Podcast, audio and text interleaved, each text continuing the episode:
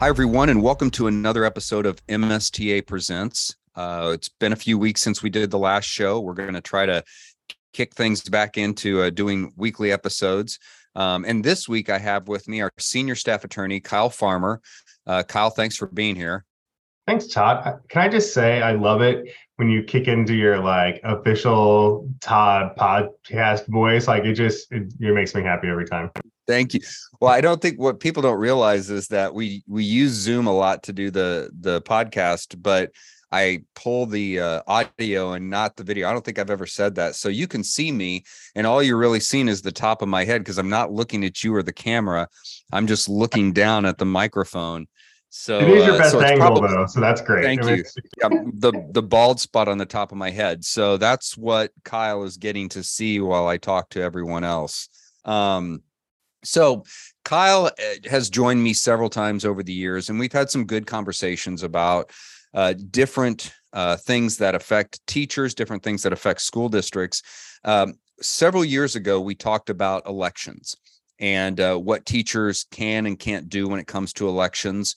And we thought it would be, or I thought it would be, a good idea to revisit the topic. And Kyle was gracious enough to be willing to talk with me about it, especially since we have an election coming up next week. And I know there are several school board elections around the state, uh, several candidates around the state as well. So uh, we thought it would be uh, helpful to talk a little bit about how uh, how elections affect teachers, uh, what they can and can't do, and then ultimately we will have this so we can uh, point back to it if we ever need to for anybody who's wondering or has questions. So, Kyle, I thought we'd just start with with some of the basics. I mean, we both know that teachers can be involved in the election process but there are some things that they need to be aware of in in doing so and i was hoping we just kind of start there then yeah. So really the the number one restriction that we have as school district employees, and, and it's really kind of the only restriction that we have that is you know very black and white. We have a state statute that says no teacher shall take part in the management of a campaign for the election or defeat of members of a board of education by which they are employed. So you essentially cannot be one of the managing members of a committee to elect or defeat a board member in your school district. It can be the next school district over, it can be the school district that you live in but don't work in, but you can't you cannot be like the campaign manager essentially for someone running for the board in your district. I don't think that's crazy. I think that makes sense. You know, sure. you, these are your these are your bosses at the very end of the day. So I don't think that's a crazy restriction but it's really the only one that we have that's in black and white written in state statute, uh, which is kind of nice. So when we've had members come to us and say, "Hey, I am I really like this candidate. It's not the candidate my local CTA endorsed, but they asked me to say something." They can do that if they want to, correct? Absolutely. Yeah. You yeah. can you can say something positive about them. You can put stuff on your social media. You can put a a sign in your yard. You can do all of those pieces. You just can't be the campaign manager, right? And and I and so it says management of the campaign. So I think that probably leads to like treasurer and some of those, yeah. you know, high level say, whatever. But yeah, that's been that's been the other issue that we've run into in the past is campaign manager is a specific term but it's also an overarching term that covers and we and we've had issues with individuals who've been treasurers for campaigns as well right. uh, correct? And so we we i mean error erring on the side of caution we say anything that is that in that management kind of realm for a candidate's campaign right and you know depending on where you're at and and what those election cycles look like campaign manager doesn't really mean a lot in a lot of school board elections um, but it's really sort of being in at the top level of whatever that campaign looks like. You can support them financially. You can throw a party at your house and invite people over so they can talk to folks. You know, again, you can you can wear buttons and and, and those things. You just need to be careful when it comes to making sort of campaign level decisions for that person. You know, I if backing up for just a second and talking about an individual because this happens a lot um, when you have 40 plus thousand members around the state the issue of a member not being happy with what their local teacher group decides happens often Sure. um, i will tell you nine times out of ten 90% of the time when that's happened it has been somebody who was not paying attention to the process that the local teacher group was going through and then got upset after the fact and after the endorsements that were made. Yeah. Um, Yeah. Have, have you had, conver- I've had conversations with teachers in that situation. Have you had those kinds of conversations before?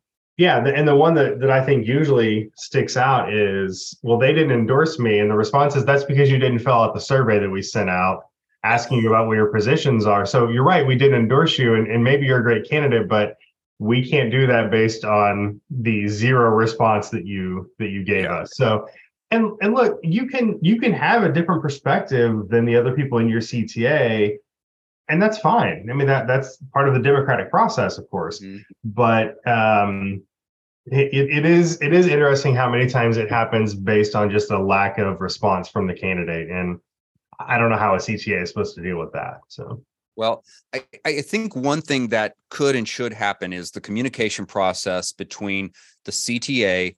Um, you know, there's some responsibility there, but at the same time, if the communication process is taking place, there's some responsibility on the part of the member or the teachers in that local school district to be engaged and be a part of the process at the beginning rather than waiting till the end and getting upset.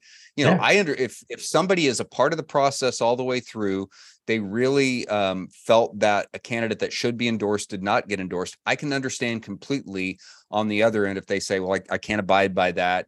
Respectfully, I'm going to have to put my support behind this other candidate. I get that. Yeah. But I think it's important to start that at the beginning rather than waiting until the end and then getting upset about the process that you weren't a part of for Right. the one to two months beforehand. Absolutely. I, I don't think there's any question about that. And and we can all probably be better about it. But if you've got a candidate who you are really excited about, you know, make sure that they're doing what needs to get done. Make sure that they're they're filling those things out. They're going to open houses. They're going to candidate forums and and, and get involved in that process. So, yep, I I, agree. I think I think one of the things that I've seen over the, the course of the last couple of years is when our members are trying their best to host candidate forums and candidates don't show up um, because they either don't feel like they need to or they don't feel like their voice is going to be heard which in in reality i've watched the candidate forums on zoom. I've been to the candidate forums in person that our, our members have put on. The questions are very fair.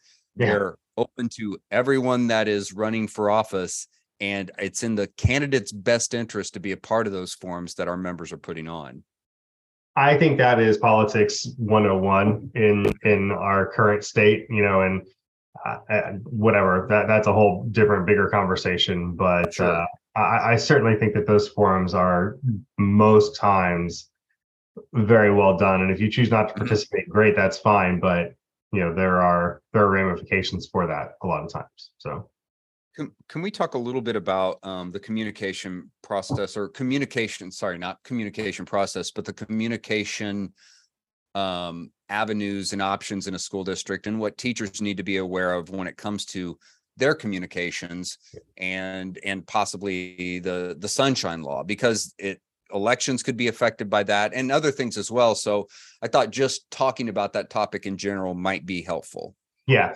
So let's let's take a step back from that real quick first. So I I view how you as a public employee talk about an election. I think there are two different avenues there, two different sort of conversations that need to happen. One is what you're doing and how you're communicating in your job duties, right? So whether you are in front of the classroom, whether you are uh, writing a newsletter to your parents, um, those official job functions, you are not talking about elections from a personal opinion standpoint. You are not saying, I'm voting for candidate X. I'm voting for, you know, the, you know, yes on question A. Um, there is no First Amendment protection for your speech when you are in your official duties So your your boss, your district can say, we don't want you endorsing a candidate at the front of the classroom, and there can be some discipline process for that, and that is absolutely acceptable under the law. And, and Kyle, that's that's the case for you and I too, as employees of MSTA. I mean, right. you know, I I can't necessarily send out an email on as through my MSTA email address saying, "Hey, everybody, this is who I think you should endorse as the communications director for MSTA." So that that isn't just for teachers. That that covers the gamut really of of employees in different fields and businesses. And and the real difference there is you and I. For you and I, it's not even a conversation. Like Bruce could tell us tell us no, and there's no analysis there. Like yeah. Bruce gets to say that. As a as a school teacher, you're a public employee, so there there is at least a First Amendment analysis. Okay. But the courts have been very clear: if you are in the scope of your duties, there is no protection for for your speech there. Now, when you leave, when you go home, and you are on your personal social media accounts, you are at a candidate forum, you are at the grocery store talking to somebody in line, the First Amendment protection ramps up there at that point, right? And then typically that speech is going to be protected. You have the ability to put a sign in your yard. You have the ability to go out and stump for candidates. You, have, you know, you can knock on doors for candidates. All of that is is going to be protected, right? The only caveat there is potentially if you are creating a situation where whatever you're doing, however you are campaigning for that person, makes it harder for the district to provide the services they are providing, then there might be some some ability for the district to take some some action.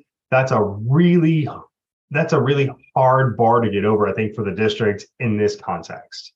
Um, okay. When I am talking to you about what I personally, as Kyle Farmer, you know, citizen of Lee's Summit, want to do, want want you to vote for, versus when I'm at work, when I'm at, at my teaching job, having that conversation. Okay. You mentioned email, and I think that's important because we also have another provision that talks about not using public funds for campaign purposes. Um, email is is an easy one, right? Making copies, like if you are supporting a candidate and you go to the copy machine and you make copies, don't do that.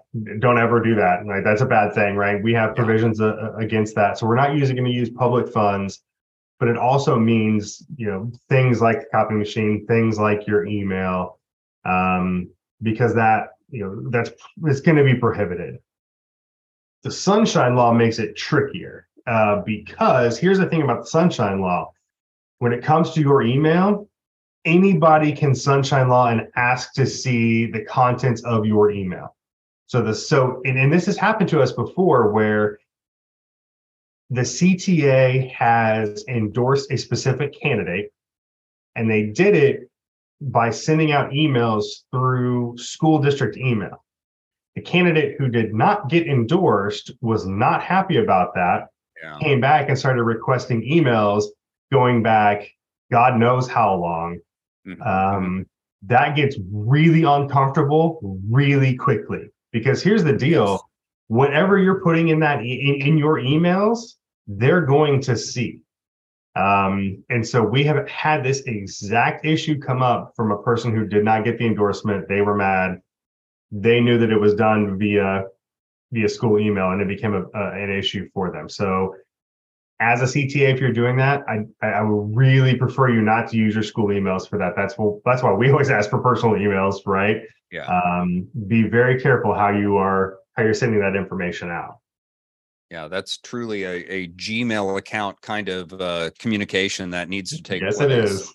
Um, yeah, and, and that's not to say. I mean, you know, a a CTA can endorse a candidate, and yeah. and it happens, and it's happening right now um, yeah. for the election that's taking place next Tuesday. It is the things that you're doing in terms of communicating that you need to pay attention to. Yeah. Uh, not the not the act of endorsing the candidate. It's all the communications that take place after the fact and, and how the, you the, yeah, it's the communication and how you do it, right? And yes. and here's the other thing. This goes beyond just the the campaign issue, the endorsement issue. This goes to literally anything, right? I, I could go to any school district right now, put in a sunshine law request for all teacher emails for the last six months. And by law, the district has to give me that information, right? Yeah. So that's why we tell people do not use your school email account for anything personal because it's going to be hard for the district to redact that stuff that's personal, right? If you're sending, you know, lovey-dovey emails to your to your spouse, that's probably going to show up in a sunshine law request, right? If you're saying, you know, if you say something mean about a parent or say something mean about a kid, that's going to show up in a sunshine law request, and that gets really uncomfortable. So, or mean about a colleague, or mean about administration, absolutely, or your partner. I mean, literally anybody. Yeah, um, that stuff is going to show up. So, so we always say, we we have two sort of recommendations. Number one, your school email is for school purposes only, like absolutely 1000% only school issues. And if you're writing an email, you just write it as if you assume the person who you're writing about is going to see it, right? Or the mm-hmm. world is going to see it, or your grandma is going to see it. Whatever, however you, whoever's going to win to embarrass you the most, assume that person is going to see it because it absolutely does happen in this state Um, almost every single year somebody has that this really sort of overarching sunshine law request. So i know we've kind of gotten off the, the campaign thing but i think no, this is important because teachers get caught up in this and then they have to have awkward conversations or you know all those other pieces happen. So no and that's that's really good advice. And there have been exponentially more sunshine requests in the last probably three to five years than I remember there ever being in my 20 plus years at MSTA. Yeah. Uh, not necessarily of us, but of that we've that we've helped members with or school districts with or CTAs with. So because they're easy to do. sunshine. Yeah. Yeah, they're yeah. easy to do. Like you don't even have to use the word sunshine law. You can just say, I want these emails, and that automatically triggers the law it is a very easy law to to to use and some and you know many times it's used appropriately and it's used in, in the right way the way it's meant to and it could also be used to go fishing and try to find something mean about somebody yeah. and yeah there's there is there there's an important element in sunshine requests and and having the ability to do that but when you weaponize a, sh- a sunshine request uh, then then there are issues that that can come to to bear, and the amount of time that goes into some of some of the requests that are maybe maybe too much, maybe a little more onerous than they should be. Yeah. Um, but so yeah, it's important. It's important to discuss and talk about too. Yeah, it's the sunshine law is great, but it you know we there are organizations every once in a while that will use it as a weapon, like you said uh, it, it does show up and it's it's unfortunate but it's the law and we don't really have a whole lot of room to to fight back on so. yeah Kyle, thank you for talking about this topic. I think that, you know, and, and we could always go into more detail on either of these, but I, I think the important thing to remember if you're listening to the show and you're a member of MSTA if there is a question that we didn't answer or we we brought up even more questions that you have because of our discussion which happens sometimes happens to the Every two time. of us yeah yes yeah um, please email us um, you can you can email if you don't remember our our names and email addresses you can certainly email membercare at msta.org and member care staff will get the email to us and make sure that we uh, we get it so that we can respond and answer your questions. So yeah, I, I mean, don't feel like um, that what we discussed in this 20 minutes is the end all be all. If there are some other topics or questions or things that we brought up that you need help with, we we want to know. We want to be able to help you with. Kyle, is there anything else before we wrap things up? No, I, I think that's a good point because there's nothing, you know, it, it's hard to nail down every hypothetical or every you know situation where one of these things might might come up and um yeah uh, we we love these questions we we we want to have these conversations with you so yeah because it helps us too i mean yeah. when we do the research based on a, a, topic or something we haven't talked about or thought about before and that happens yeah. um that helps us help other teachers in in the state so we yeah. we appreciate your your input and your uh, your interest. So thanks, Kyle. I thank you for being willing to talk to me today. I know that it, I have to twist your arm every time, but you're you're you're you come on the show and then you berate me after after we finish recording. But thank you.